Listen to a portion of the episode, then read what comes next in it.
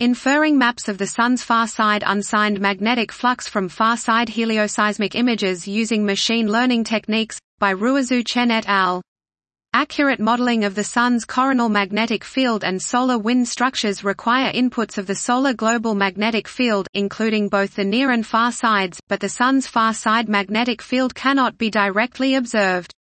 However, the Sun's far-side active regions are routinely monitored by helioseismic imaging methods, which only require continuous near-side observations.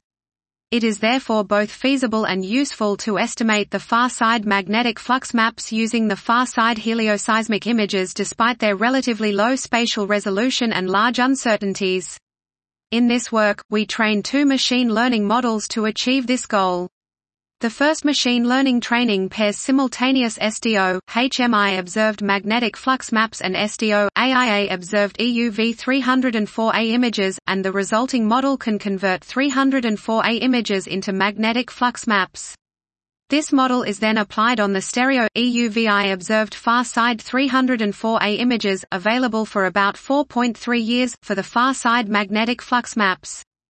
These EUV-converted magnetic flux maps are then paired with simultaneous far-side helioseismic images for a second machine learning training, and the resulting model can convert far-side helioseismic images into magnetic flux maps.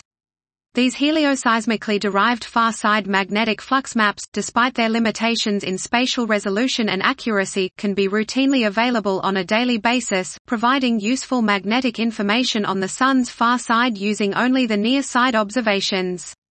Dot. This was inferring maps of the Sun's far-side unsigned magnetic flux from far-side helioseismic images using machine learning techniques, by Ruizhu Chen et al.